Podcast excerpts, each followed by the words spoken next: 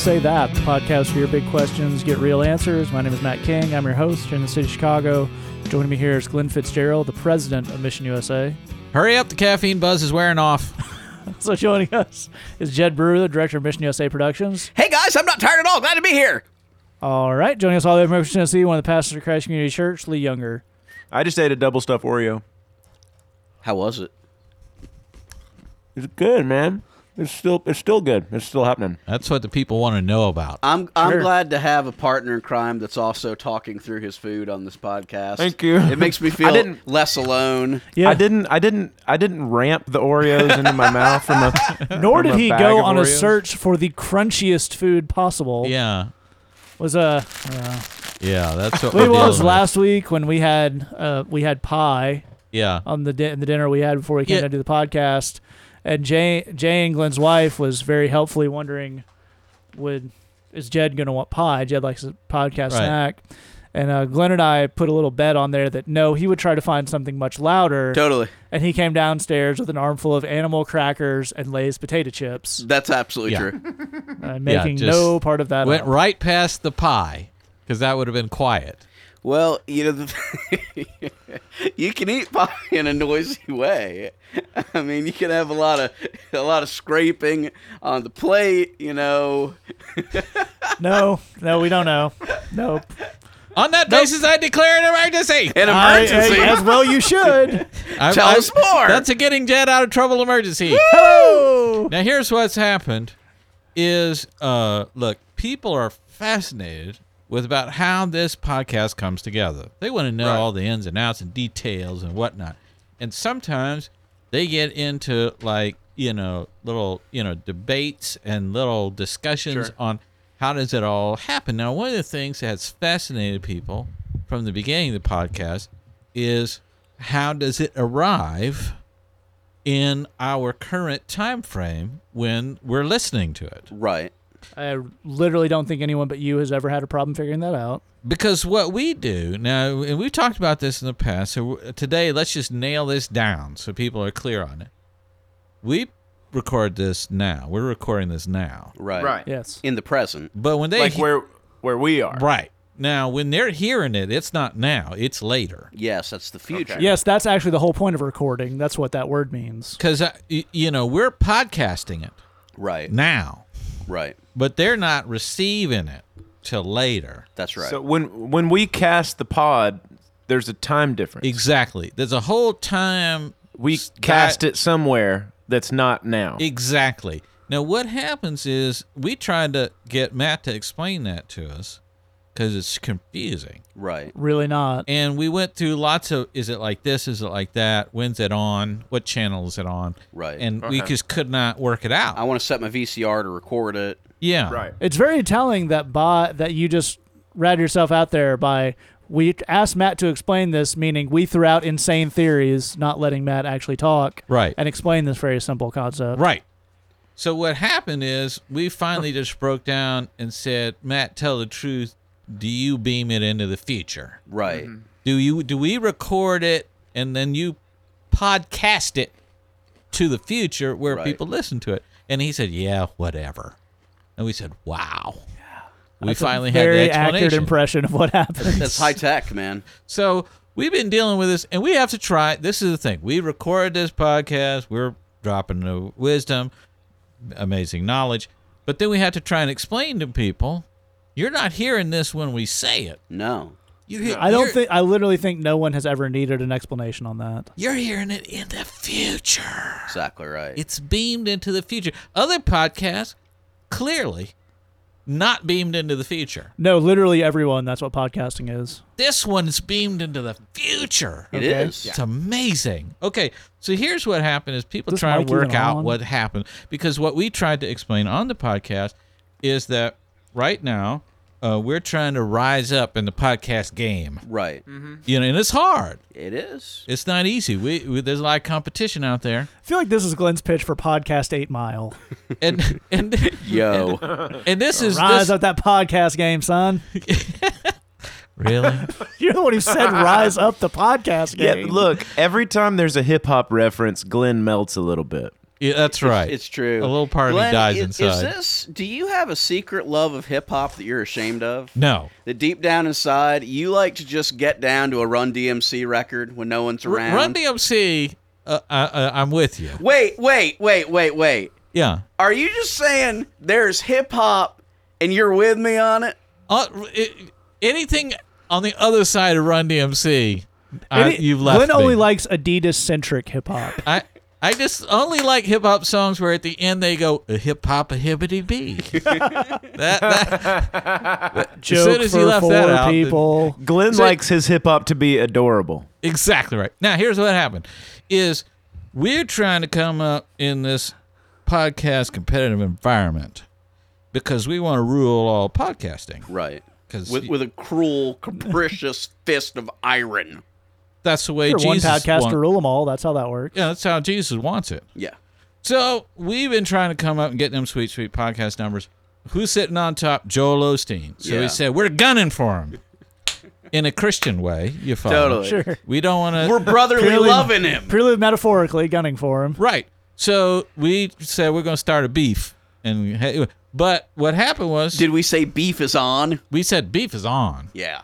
And then that's from the Glenn approved hip hop era. Beefs. and then he to- he, he totally ignored us because he don't care. Right. And then we had all kinds of things go wrong. We realized, wait a second, this podcast is beamed in the future. He's hearing it in the future, where in the future the podcast is already the number one podcast, Right. probably. We assume. And then he's sending time traveling cyborgs back into the past to keep us from rising up. Right. Yes. Not the present Joel Osteen, who's cool as far as we No, know. he's a great guy. Future Joel Osteen is is cle- Bloodthirsty overlord. is clearly yeah trying to get So- us. So There's like an origin story that we're missing where he like really went bad. That's that's the whole exactly. So now here's what happened. We get a, a, a an an email come into the email machine, Sure. and um Glenn made us buy a separate laptop just to get emails. It was easier than explaining it to him. Yeah. this stuff is complicated, y'all. Now, uh, this comes in from attentive super fan Mike Blissett. Whose middle name I believe is Glenn. There you go. That just Yeah. tells you he's Glenn cool. Blissett. He goes down smooth. Now, I just want to declare something here. He says, and you know what? Right away, we'll do the declaring. All right, Yeah. easy. Yeah. Take it easy. That's what I'm talking about. We'll ask the questions here. right. Glenn feels about declaring things the way that young children feel about ringing the doorbell at Halloween. if somebody else does too many declarings in a row, Glenn gets a little angry. Yeah. so people have been sending their questions. This is this is Blissett. Now he's written in. He Quote. says. So people have been sending their questions to this email address, and you've been reading them on the podcast. Right. That's All accurate true. so far. Now, the podcast is beamed in the future, also true. This is where things fall apart. but people write the emails in the past. Whoa. Oh Lord. I'm writing this email right now. Okay. No. Okay. We don't have proof of that, but that's what he Sure, says. So he claims. Right. So he claimed. Allegedly. Allegedly. So if you're reading this email on the podcast, does that mean I'm currently listening to it in the double future? Whoa.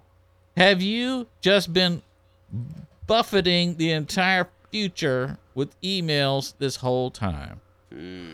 Now, here's the thing. This is complicated. This is. is. what this, this is what you call science. Yes. It, it's definitely not science. And we like to deal in the facts. Totally. Sure. It's the only Science way to do facts. it. That's what we give out on this podcast. You're compounding lie upon lie. so this came out. It was on the interwebs, Right. and we have work. Go ahead. And we just want to be clear because I think a lot of these kids are confused. The the interwebs. I am confused. It's not like a, it's not like trucks. No, no. It's it's a series of tubes. it's a series of tubes. That's how this works. Yeah, because if, if you're not following us on that, the rest of this is really not going to track for you. Yeah, Right. this came right down the tubes of the interwebs. That's what I'm talking about. Like those things they used to have at the bank where you could put your check in a tube. It's it exactly it's a bunch like of That's those. exactly Sure. how this works. Thank Information comes in like that. Finally, Matt's on board. Welcome Now, to Internet for 70 year olds. Okay, so we have working for us uh, amazing dude named Pete Lawson. He's actually supported by the Bridgebox subscriptions that you guys, him and his wife, work for us, and If you listen to our live Wheaton show, he was the bearer of the physical red flag. Yeah, he he he kept uh, the red flag going. Uh, so he's around and he's one of our dudes, and he explained this entire thing. He broke down the thing. right. Okay. So I'll read that explanation, and this is very basic stuff. Y'all will be able to follow this. He says, While I am writing this in the past of the podcast, you're reading it in the future past of the podcast. Osteen has has already lost in the future, and certainly the double future, but his back his battleground is the podcast's future past.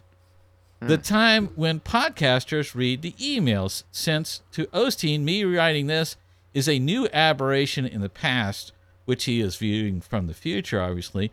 That which is Oh, a obviously. future past for the podcasters is a past future, which Osteen is trying to prevent.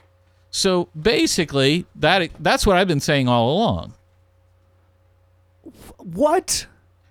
Uh, it's impossible for that to be what you're saying because that's not saying anything. It's a it's a simple. That's basic, somebody playing Mad Libs and filling in every blank with the word past. it's a simple explanation. Uh, it- now sometimes people say, you know, this is all full of uh, conundrums and paradoxes and space-time continuums and time dilation effects and Right. quantum singularities. Right. And we say absolutely. Totally. That's what's happening here. But people get confused sometimes, and we have to explain it and break it down. I don't want to be overly pedantic, but I I should know the the plural of paradox. I, I think we're all aware is is paradoxon. So just as a point of order, I just wanted to be clear Right. on that. I believe Right, right. paradoxon is two wiener dogs. Wow. Yeah. Yeah. So that's what we're trying to. What we want to do here is try the best that we can to to uh, round up and explain and answer all these questions about, uh, you know, paradoxes and space time continuums and whatever, so people understand how this whole past future thing works. Absolutely right. Absolutely right. Sure. And it's it's important. It's important because you know a lot of people they you know we get a lot of questions about you know I'm trying to figure out what do I do with my future. Right. You know how do I know what to do with my future? Well, are you concerned about your future or your double future? Exactly right. Could we not blend the insane rambling part of the podcast into the saying things we want people to apply to their lives part of the podcast? It- it- this is the thing. It's all part and parcel, Matt. it's really Right. super not. You know Right. Because this is Here's how I know it's not because I have very good friends who can't listen to the first 15 minutes of this podcast and just skip to the, past the nonsense. Well, I don't think anyone should listen to the first 15 minutes of this podcast. And the the last forty five is a little dodgy? yeah, I think the key thing is to recognize if you're looking to choose a major, consider what might happen in your double future as Exactly opposed to your past future, which we're able to view from the past to tell you about your future. This is simple science here. look, I know we've we've we've thrown down a lot of knowledge here today. Uh, we've we've you know talked about a lot of stuff. It's easy to get confused. Here's the takeaway. Here here's the thing you need to remember. Um, if you feel like there's someone in your life trying to keep you from listening to the Say That podcast, the odds are they are a time traveling cyborg Right. sent by future Joel Osteen to destroy you. Right. That's the takeaway. It's Exactly. very simple. Right. It's very easy to remember, and uh, you know, be afraid. That's the that's the battle we're fighting. Here. That's the battle we're fighting. Let's say you're listening to a podcast and you're blasting it at maximum volume, As you should be. which is the appropriate level. Yeah. and your your landlord says, "Hey, keep it down in there." Probably a time traveling cyborg. I th- do you what more proof do you need? Yeah. We're just trying to help the people, Jed. Yeah, man. That is neither proof nor help. Yeah. Let's say you're listening to the podcast and a friend calls you and says, "Hey, you want to go grab a burger?" Wow. Probably a time traveling cyborg. right. That in that moment you got to be like, "Whoa, Hold up. what's your game?" Yeah. Where's this coming from? Right. Yeah. How long have you been working for him? That's right. He, kn- you know what I'm talking about. Yeah. I like that we've moved past objectively not helping in the first segment of the podcast Yeah. to undoing good advice we will do later on. Yeah. Well, let's uh and on that note, Emergency. I declare emergency off. Now, Glenn's probably a little embarrassed about this and he didn't deem to share it, but when he answered the email that Pete sent us around back, he used a very specific phrase Yeah. that he claimed he made up. I, I believe it to you, internet. He said the whole thing seemed a little wibbly wobbly, timey wimey.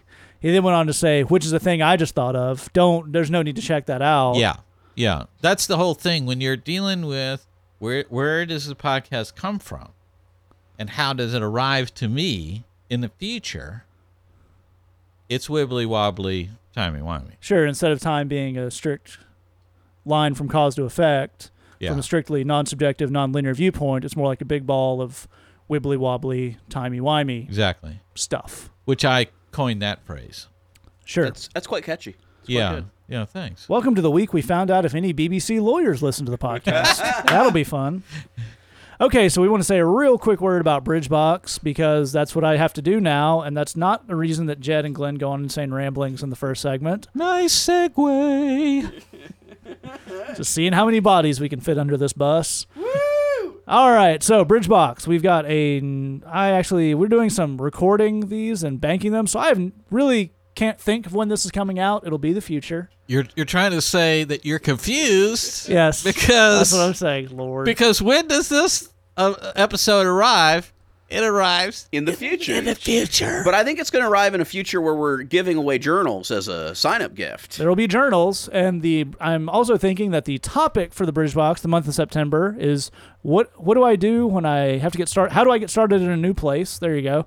Uh, so it's get, very topical for folks maybe heading back to college or starting Yeah. a job or moving or any kind of thing like that. So we want to do that in the month of September. So Jed mentioned the journals. A lot of you guys may not know Lee d- actually does some printing and stamping stuff in his. Uh, he has a little extra little side business, little shop where he does like some greeting cards and stuff. And we commissioned him to do a little thing for us on the idea of my heart is whole, which we Ah. had thrown around a little bit when people talk about your pieces of your heart and your soul ties and whatnot. Our kind of counter campaign to that we're kicking off is my heart is whole. That's based on Ephesians 1 4. Does that sound Yeah. right? There you Yeah, go. there you go. Somebody somebody reads the Bible.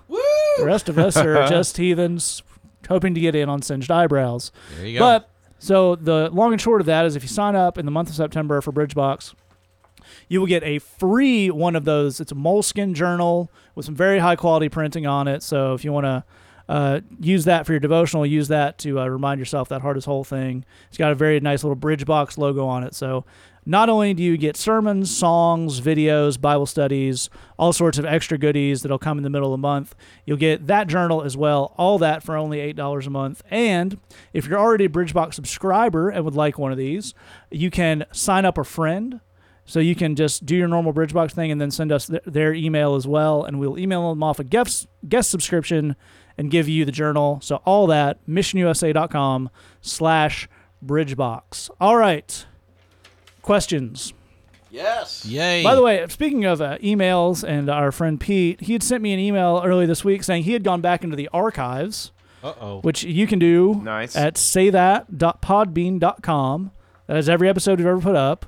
Um, he was listening to, I believe, episode six. Whoa. and he said- Whoa. inadvisable. Don't That's deep. don't do that. But he said the first question st- was read at one minute forty six seconds into the episode. No way. So we're about at the same time frame Sure. now. so if you listen to this podcast, so uh, roughly imagine that in two years this podcast will be eighteen hours long. There you go. It expands at its current rate. All right, our first question in came in anonymously to our Tumblr inbox. It says, "What's the difference between serving and people pleasing?" Glenn, can you kick us off? Absolutely. I and and I think a lot of us struggle with this. I mean, when you're doing the Christian thing, you want to make people happy. You you know, you're you're turning your life uh, towards something positive. You want people to feel good about that. That's reasonable. The difference between serving and people pleasing is a difference between making you happy and pleasing yourself versus pleasing God. You know, when we, we serve the Lord, we're uh, looking out for God's best interest, what God wants to see happen. And sometimes that means being sweet and lovey dovey. Sometimes that means telling people uh, you're uh, sort of violating some personal boundaries here and you need to, you know, pump your brakes. Uh, sometimes that means confronting people. Sometimes it means all sorts of things. So uh, if your focus is on the Lord, you're able to switch all those gears and be where you need to be to get done, stuff done, what have you. But if your focus is on, I want to please me, I want me to be thought of well, I want to be, I want everybody to like me, if that's your focus, if that's your mentality, then what you're going to end up doing is compromising over and over again on the stuff the Lord wants you to do. You end up um, compromising your message, uh, compromising your values, uh, compromising, in fact, your own happiness. Uh, and you're going to get into that and, and end up not fulfilling those things that God wants for you to fill, You're not going to enjoy that, and they're not going to respect you. That's that's a funny thing. Yeah. People can respect someone who's who uh, has some strong values, has some character, and stands their ground. But someone who just kind of folds under to people please, they those people generally don't have respect, and they don't have you know people uh, having healthy relationships with them. Second thing I'll say about that is don't make excuses that involve you doing good acts. What I mean by that is, um, uh, if you're around us uh, for any length of time, you'll hear us uh, use the phrase, "There's one right thing, but many good things." There's lots of good things you can do. It's good to go to church. It's good to read your Bible. Good to be nice to people. Good to whatever. Good to help old ladies across the street. All these things are good, but there's one of those things God wants you to be doing right now. That's the right thing. Uh, if you say, I'm going to ignore the one right thing that God's calling me to do now, and you swap out for that doing good things and use that as an excuse to not do the right thing, then you're not in a righteous place. You're not serving God. You're actually not living as a good Christian either. You're just doing things that you know to be sort of generically good and using that as an excuse. And we want you to get away from that uh, look for that one right thing, even if it's a hard thing, even if it's a not nice thing, even if it might hurt that relationship, whatever it needs to do. God's going to give you wisdom what that needs to be. And finally, uh, it's about uh, focusing on helping as opposed to focusing on being liked. If the goal of this thing is let me be liked, let you know, I want everyone to think I'm cool. Excuse me. You're going to get into an area where um, you're again you're compromising on that message and it's you know you're you're you're saying all this stuff and, and laying it out in a way that uh, doesn't have the teeth that it needs to have doesn't have the heart and the passion that it needs to have.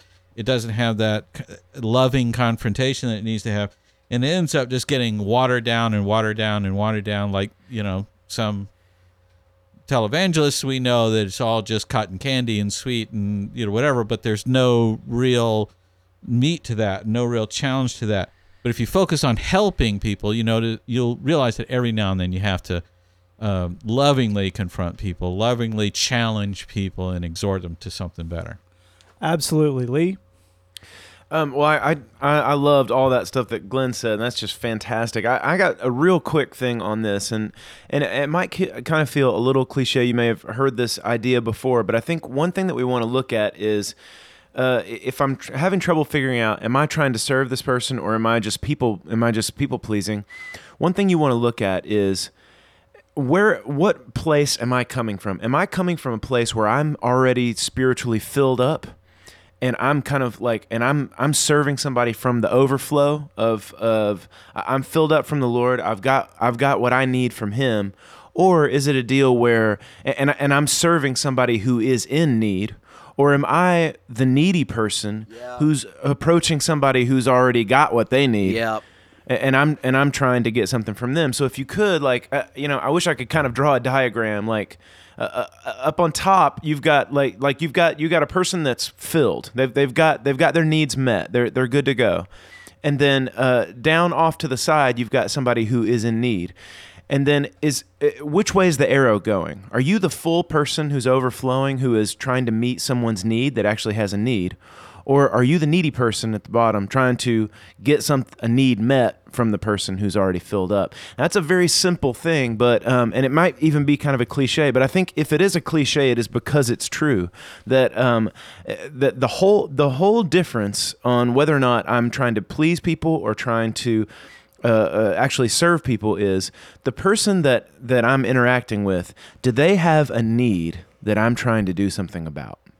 And I think that's the whole question that we want to look at. Do they have an actual need that I can do something about today? Now, the funny thing is, uh, I think that you know, I mean, we're we're all fallen, messed up people, and like Glenn said, to some degree, we all have this kind of, we all have this this kind of tendency towards uh, people pleasing, and, and I actually think, you know, we we have. You know all of us we have kind of like a, an emotional soup where it's it's hard to kind of say like i'm completely filled up and i don't need anything and so i'm giving everything out of the overflow or i'm completely needy and i'm looking for uh, fullness from somebody else. I think most of us are a mixed bag somewhere on a spectrum between those two things. But here's the deal. Even if you do have a little people pleasing in there even if you do have a hint of wanting to be liked if at the end of the day someone has a real need and you do something something about, you go out of your way to do something about meeting that person's need because you love them and because you see the need that they have, then you are serving them. Even if they're even if you've got a little people pleasing sprinkled in there. I mean, we're not all we're not all going to have this thing 100% perfectly lined out. But I think the key ingredient to look at is am I meeting a need that someone else has or am I the super needy person who's approaching somebody that's already filled up and trying to get them to give me something? Totally, Jed. Definitely. Uh, love what both these brothers said. I just want to build on that a little bit. Um, in order to serve people and, and avoid people pleasing, uh, very much along the lines of what Lee has just been saying, uh, you need to know who you are and you need to know what you bring to the table. Um, I'll give you a good example of that. So, um, y'all, if you don't know, you should know. Lee is a fantastic songwriter.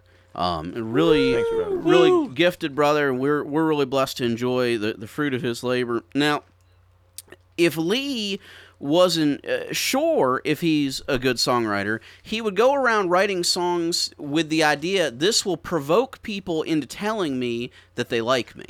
Right? Yeah. If, if yeah, dude. If that's an unasked, uh, or rather an unanswered question in his brain, you know, am I good at this? He's going to do stuff in a way where the point of it is to provoke people into giving him good feedback. So, oh, that's that's great. That's really really Jed, good. Jed, did you did were, did you go back and listen to my high school band? Is that where this conversation's coming from, dude? Uh, well, the thing is, I was in an identical sounding band. That's that's how I know the terrain. Um, in his own way, Jed has listened to every high school band. Because they're all pretty much the same. Yeah. Um, but now Lee, one of the things that makes Lee an amazing dude is that he's a good, uh, a real good songwriter, and he knows that he is, and that's a good thing. We need to be very clear here. Christians have very weird ideas about Yeah, humility. Yeah, and there are a that's lot right. of Christians that believe that humility means not really knowing what you bring to the table, not really knowing kind of who you are or what your strengths are. That is not humility. That's sticking your head in the sand. Yeah, confidence is a bad word in the Exactly. Christian world. Exactly right. Actual godly humility means knowing who you are, Mm-hmm. accepting it, and moving on. Let me say that again. Actual godly humility means knowing who you are, who God has made you, strengths and weaknesses, accepting it, and choosing then to ask God, given that, what now? So, for example, Lee is a real gifted songwriter, and, and he knows that he is, and he should know that he is. And because of that, he is able to go to the Lord and say, Well, given that I am a good songwriter, what do you want me to do? And the Lord's answer is, I want you to take music and I want you to serve people with it. The thing is, when you start serving people with it, they're not going to come back and tell you, You're so cool. You're just, oh man, because that's not what it's about. Lee, I guarantee you, I know he does, gets a lot of good feedback on his songs, but the feedback is, man, that song really helped me do business with God. That that mm-hmm. song really it, it helped me think about me and the Lord in a new way. Well, the funny thing is, Lee actually isn't in that equation anywhere. The, bu- business has occurred between that person and God. Amen. And and Lee's actually not in that situation. He just happened to be a facilitator. Well, that's actual service. Right. Lee, Lee's coolness or not didn't really come up, which is the goal. That's Right. that's the point. But the way that you get there is by answering that question: What kind of dude am I? What do I bring to the table? It's really, really hard to serve people until you have those questions answered. And here's the thing: is you deserve to have those questions answered. You are not meant to wonder the kind of person you are and the kind of strengths and gifts you have and the kind of things you bring to the table.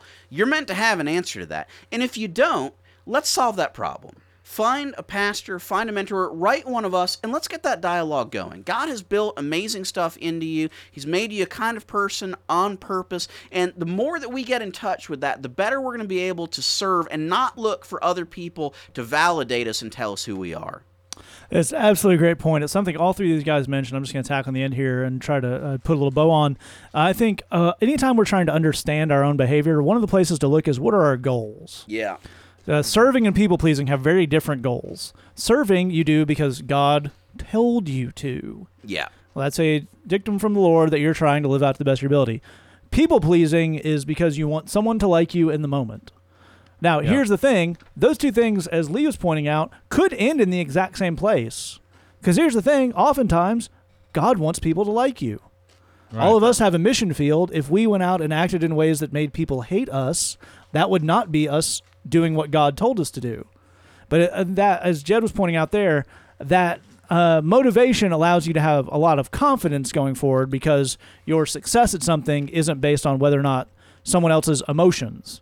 You can serve someone and know you serve them and do a good thing, and they can be a little weird about it or whatever. But because you're trying to fulfill something from on high, you know that's a good thing, Sure. and you don't have to count on their mood or their ability to communicate thanks or any of those things that can vary wildly from person to person or in the same person kind of from day to day to uh, c- count on your own self-esteem there. All right so we're going to move on to our next question here. It also came in anonymously to our tumblr. It says when it comes to relationships some of my pastors recommend only dating for one to two years before pulling the trigger and getting married.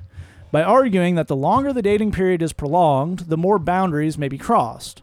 What do you think is the optimal dating length what should I should I date without knowing for sure when I'll be ready for marriage? Lee, can you kick us off? Yeah. Yeah. Help Get- somebody, preacher. Get in there. Oh man, come on, come on.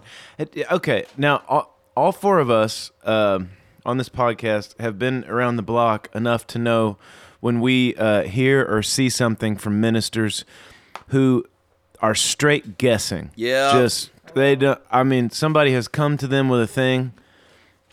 They didn't pray it through. They didn't think to ask anybody. They didn't call anybody. They're just making stuff up. Yep.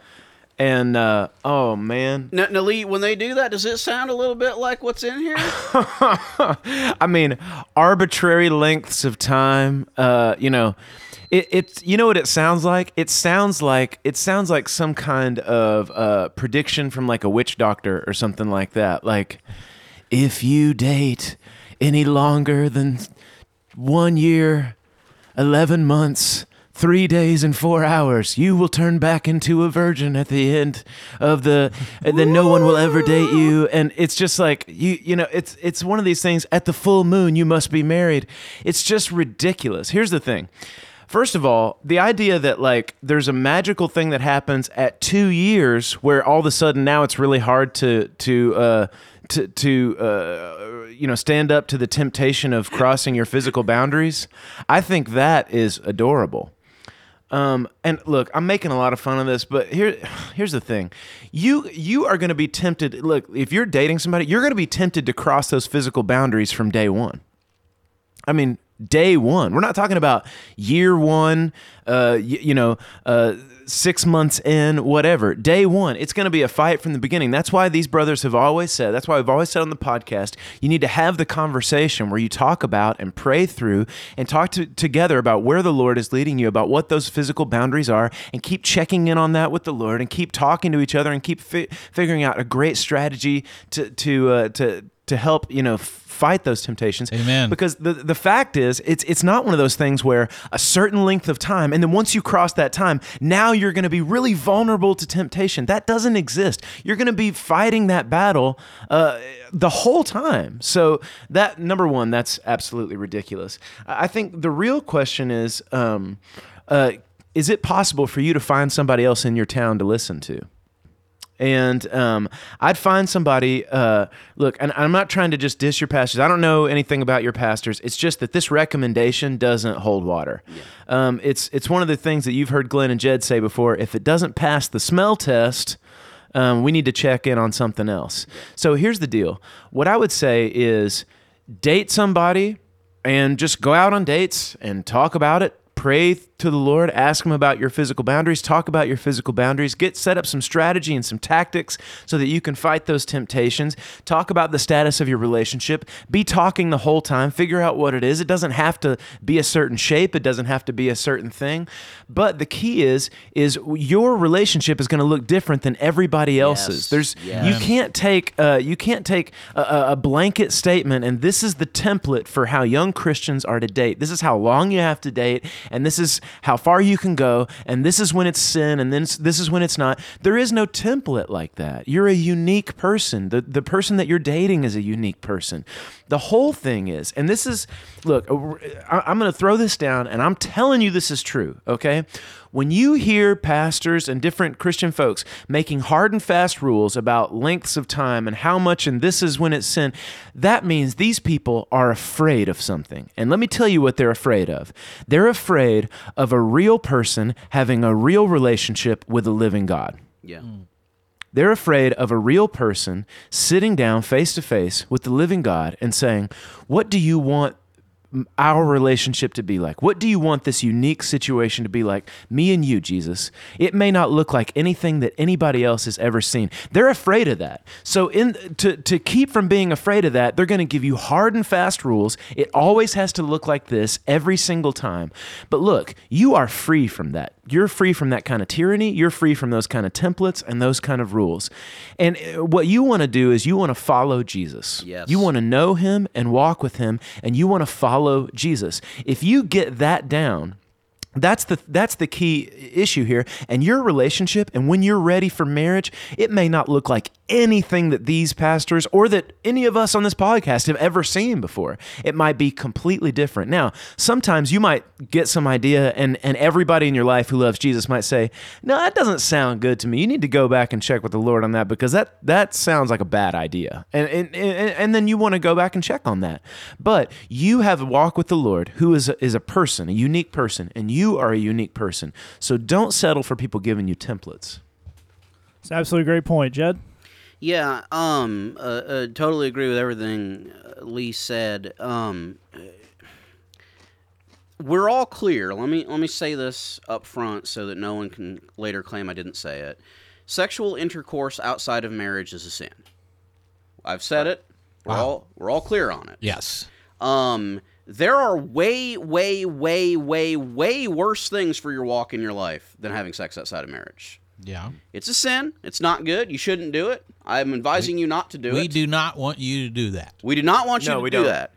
Also, there are things other than having sex outside of marriage that can cause hugely more massive problems Right. In your life. Uh, let's let's tell the truth for a second, Christians, because I, I think particularly for and I'm talking to folks here where you grew up in the church, you spent your whole life in the church. I I hate to have to tell you this, but you've been lied to. You, you've just plain been lied to.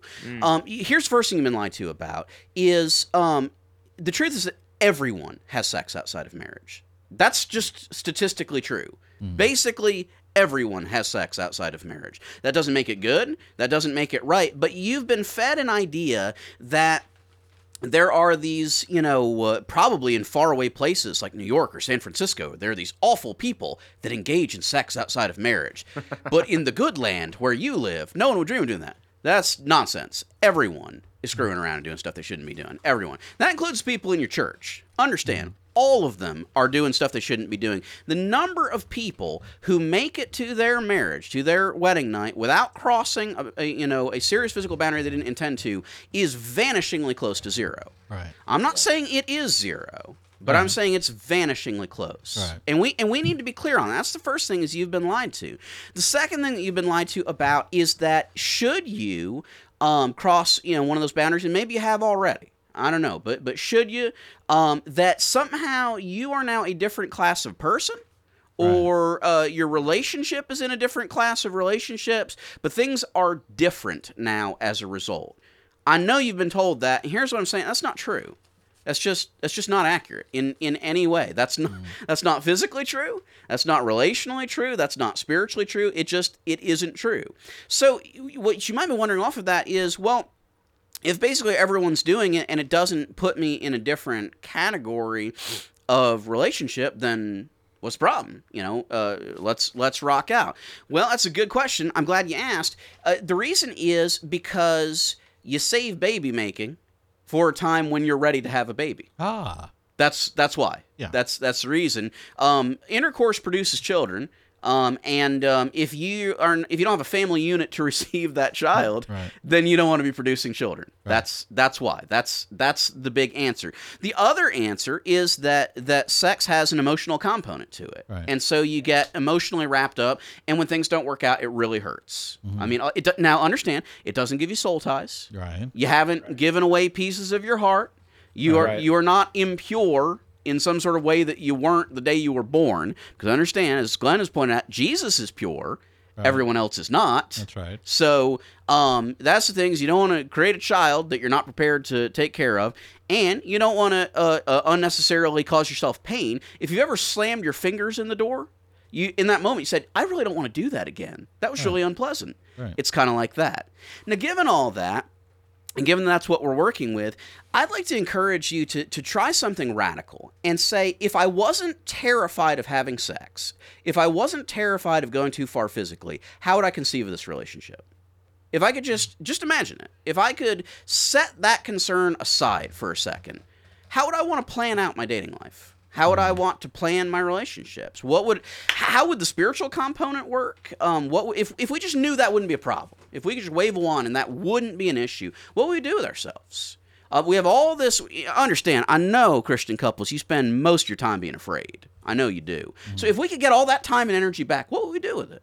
Right. W- would we get to know each other better? Would we go on adventures and go rock climbing or hiking or something? Would we go and, and do ministry together and volunteer? What would we do? I'd encourage you to daydream and maybe to pray about that and talk together about it and then go do those things. Yeah.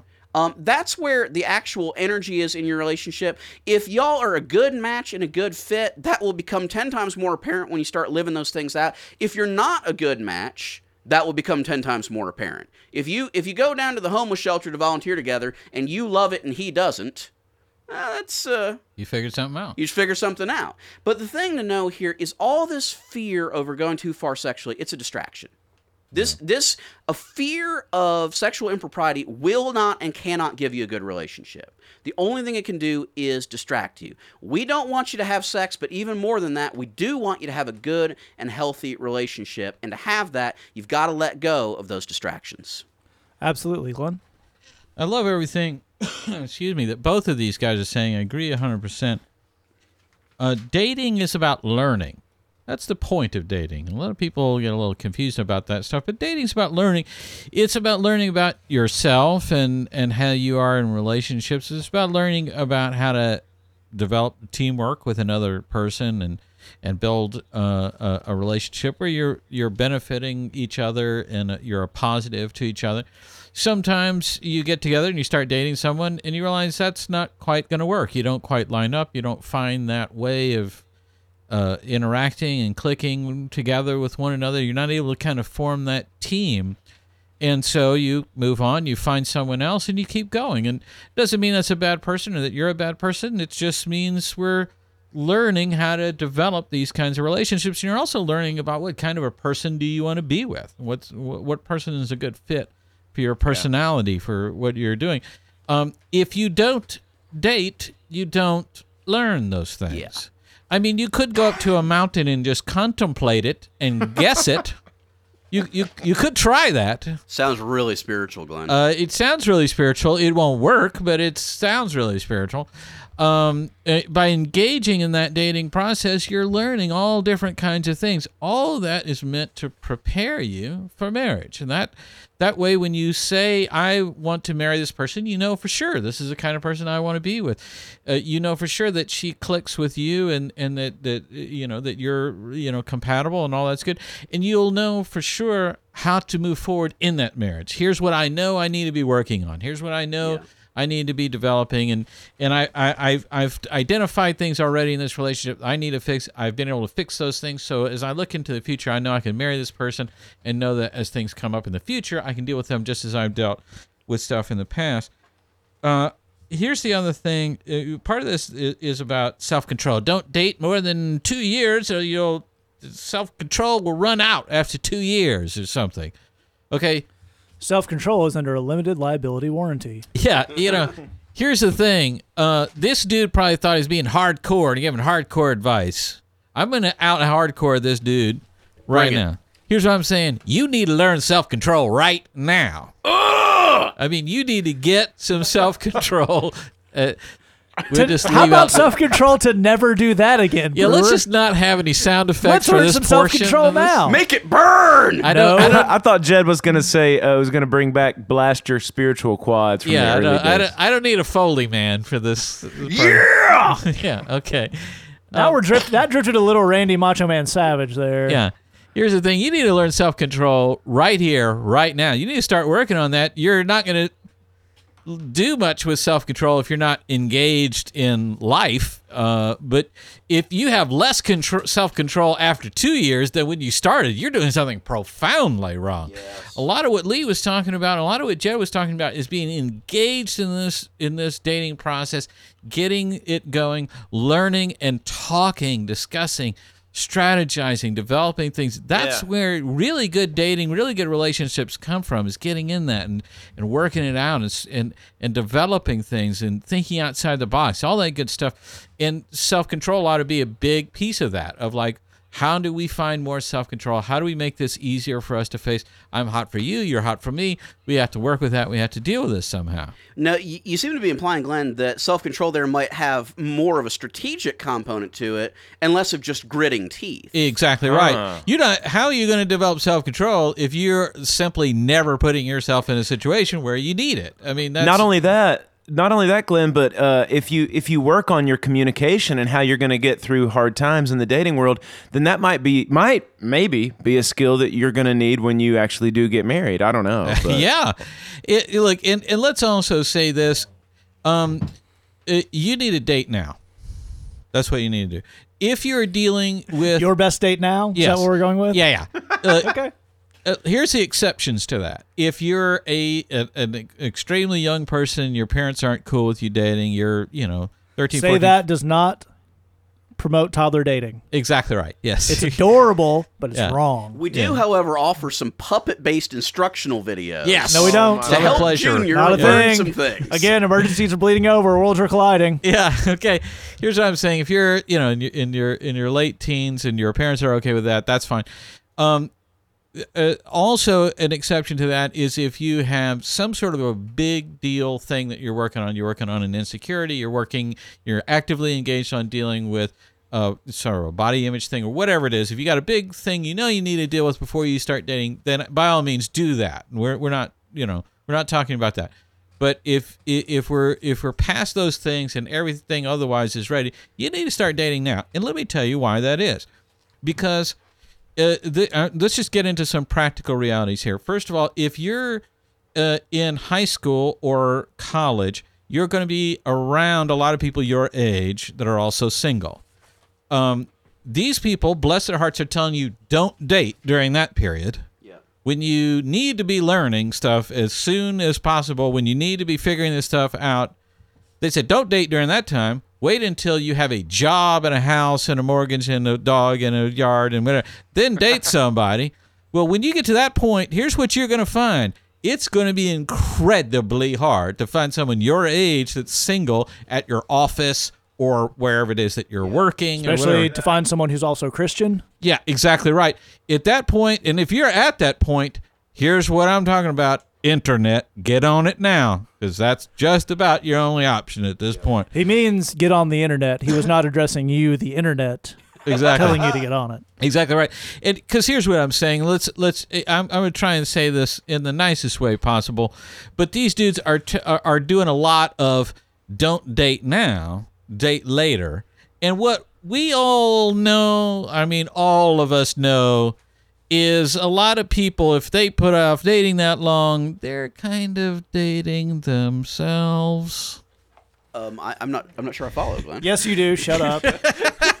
you, you follow and you know you follow. Moving on. I'm, I'm confused. So, Stop it. so this idea of putting off dating leads to sexual, you know, virtue or something doesn't, i- i- as, as Jed is saying, that's not how reality works. uh, the uh, uh, bottom line is uh, get that dating process going, get that learning process going. Uh, take it as a positive if if learning's taking place. Jed, one more thing.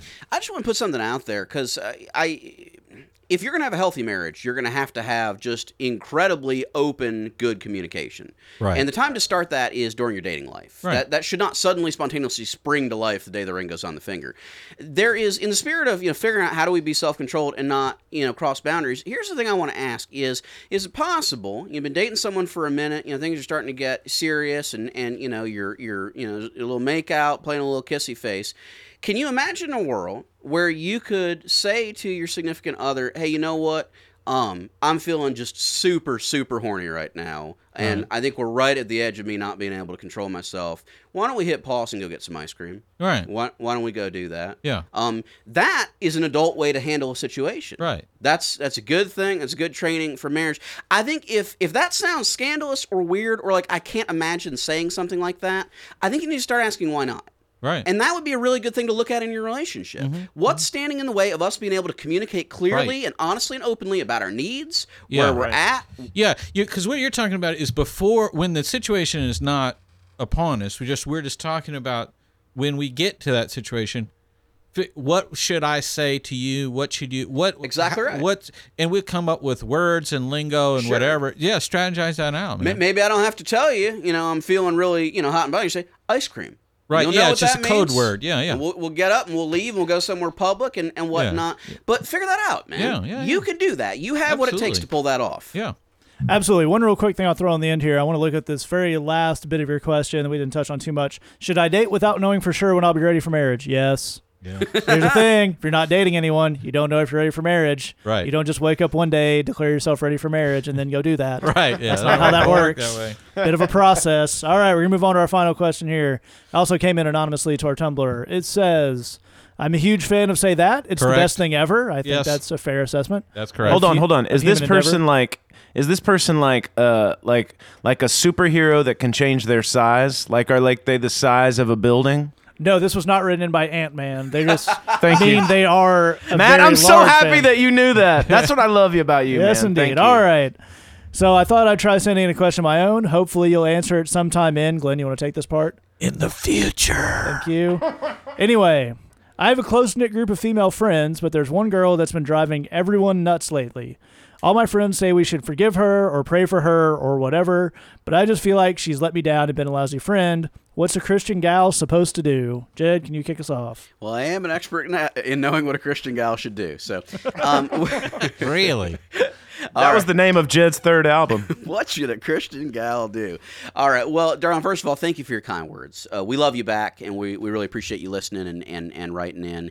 Um, so, uh, you know, what your friends are saying we should forgive her and we should pray for her. I mean, that sounds really Christian.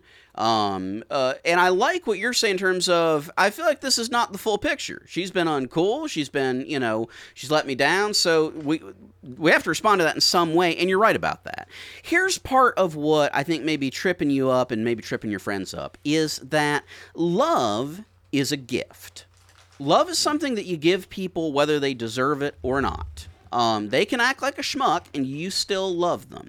And part of loving people is that you stand ready to forgive them. Um, you, you forgive them in your heart before God, and then the moment that they ask you for forgiveness, you, you stand ready to extend it to them. But trust is something else entirely. Trust is something that's earned. Always. You should never, ever, ever, ever give people trust that they have not earned. You should not do that because it's bad for them, and you should not do that because it's bad for you. When you say that your friend has let you down, what you're saying is that she's betrayed your trust. That you you trusted her to act a certain way, you, you, you trusted her to carry herself a certain way, and that she didn't do that. And so what that says is that that trust has been destroyed. Well, um, the only way to for trust to come back is for it to be earned back right. and that understand actually is christian that's that's the way actual grown people manage their affairs part of what i think your friends are suggesting and part of what I think is bothering you is there seems to be an idea of, well, couldn't we just pretend like nothing happened and just move on? Well, you could. You could do that, but it wouldn't be a Christian idea and it wouldn't be a good idea. Um, if someone has let you down, if someone has betrayed your trust, then that trust is gone now. That's that's the way that works. That's the way it's meant to work. And if they want you to trust them again, they have to intentionally earn that trust back. Now, part of loving them is that if they do the hard work of reconciliation to earn back that trust, you should give them the trust that they earn. You shouldn't Yeah. withhold that from them. But but that's not the situation that we're talking about here. Um, you looking at this and saying, "I feel like this person's made it clear I can't trust them anymore." You're right about that. Um, and and you shouldn't. I think the the thing that's really before you, a lot of what I think your friends are communicating is, "Gee, we really don't want to have to confront this person." Yeah. That's that's the thing that's really driving the equation. And here's what I want to tell you is if you love people, you confront them. That's right. If you care about people, you let them know um, um, when um, they have harmed you. Uh, and, and you do that for their sake as well as for your sake. I'm not saying you confront them when they have a sin in their life that has nothing to do with you, understand? But I'm Right. saying when they do something to you that hurts you, betrays your trust, lets you down, you confront them. That's that's Right. biblical and it's adult and mature. That's how you do it. Now, you don't have to be a jerk about it. You don't have Right. to, you know, go in there three whiskeys in and fly into a blind rage and Right. you know cuss a blue streak and you know throw punches. And understand, we know plenty of people that are big, strong men and little scaredy cats when it comes to confrontation. Absolutely. And that's the only way they can confront anyone. Yeah. is with a little liquid courage and a little uh, little help from uh, Jack Daniels. Yeah. But what you can do is sit your friend down, just the two of you, and say, "Hey, um, you let me down. You know you did. Um, you let me down. It wasn't cool. I'm just letting you know. Um, you know what? You hurt my feelings. Wasn't cool. You know that you did that. Um, what I want to know is, um, is that going to happen again in the future? Is, is that what you're on now? Is, Right. If this is, if you tell me it's a, it's a one time thing and whatnot, uh, that's that's cool. I'm, I'm prepared to be understanding and offer forgiveness on that. But if you're telling me that basically I should just plan on you letting me down in the future, then I need to reconsider some things. You know, I want you to tell me where are you coming from here. What's what's going on here? That is the mature thing to do. That's that's the grown up thing to do. And understand this. That's the only way to have actual friendships here. That's the only that, thing that leads to real relational intimacy. Because right now, today, if we're going to be honest about it, this person is not your friend. When somebody lets you down, when they disappoint you, when they, you know, are, as you put it, a lousy friend to you, you don't really have a friendship with them at that point. Um, this Right. is an acquaintance that you kind of are pissed at and kind of wish wouldn't be around. So if you want that friendship back, you're going to have to do something about it. You're going to you're going to have to sit down and talk with them. Again, that doesn't have to be an ugly thing. It shouldn't be a mean-spirited thing. I'm sure these other brothers are going to give a lot of good technique about how to confront people, and part of what they're going to tell you is that it should not be a an emotional thing where people are raising their voices and leveling accusations, but it should be a moment of saying, "Look, you hurt me." You let me down, uh, and I need you to know that, and I need to know where we're going to go from here with it. You have what it takes to do that. Um, you may not have seen a lot of people model that, but you can do that. You've got what it takes. God's prepared to give you courage to do that, and we've got your back on it. Absolutely, Glenn. Yeah, your friends say we should forgive her, we should pray for her, you should forgive her, you should pray for her, then you should drop the hammer. Yeah. Uh, th- those those things don't uh, exclude one another, as Jazz rightly pointing out.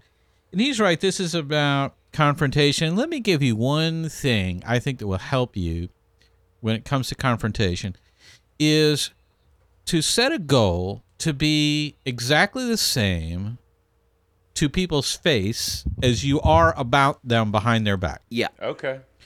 Uh, there there are times when I'm, you know, we all know those those people that say, you know what, I'm gonna go in there and I'm gonna tell them what I think and I'm gonna tell you know, and then they they never do that, You just never. You just know, and it's just, and after a while, you you just tune out that little rant. You say, oh yeah, sure, you're gonna go in there and tell them. And we also all know those people who are talking about sister so and so. Oh, you know, she's just oh, you know, you know what? And then s- tax on the end. You know, we got to pray for her. it's a big fake thing. And then sister so and so comes around that that she's been griping about all this time. Big fake smile. Hey, how you doing? Yay, good to see you. And you just you you just realize, holy cow, this person's a big fake. And is she talking that way about me behind my back? And when you know, Yeah, come on, dude. this stuff is not Christian. Believe me, repression of of the truth and reality is not a Christian virtue. For heaven's sake, uh, it's it's not even uh, a moral good.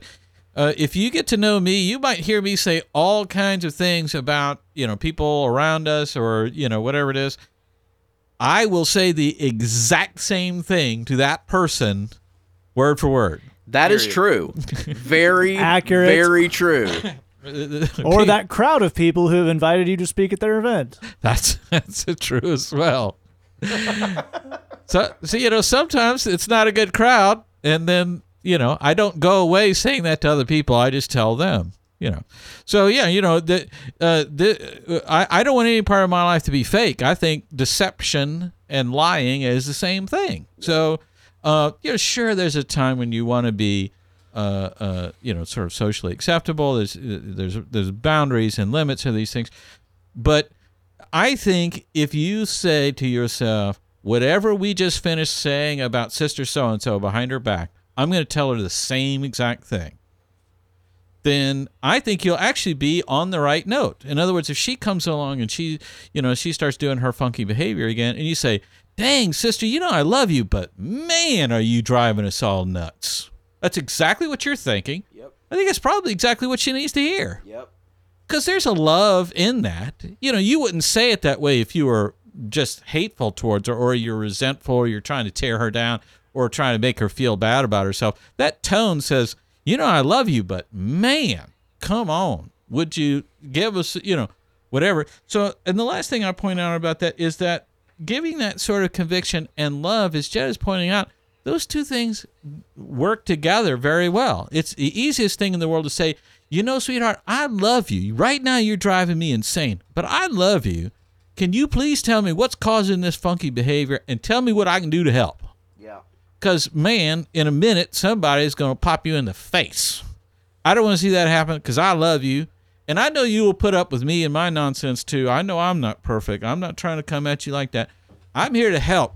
We got to get some help going because, man, we can't do this no Right. more. Holy cow! You know, you can come at it that way, and believe me, you're gonna you, you- you're gonna be carrying around a lot less nonsense on that, and you're gonna be helping this other person a whole lot more.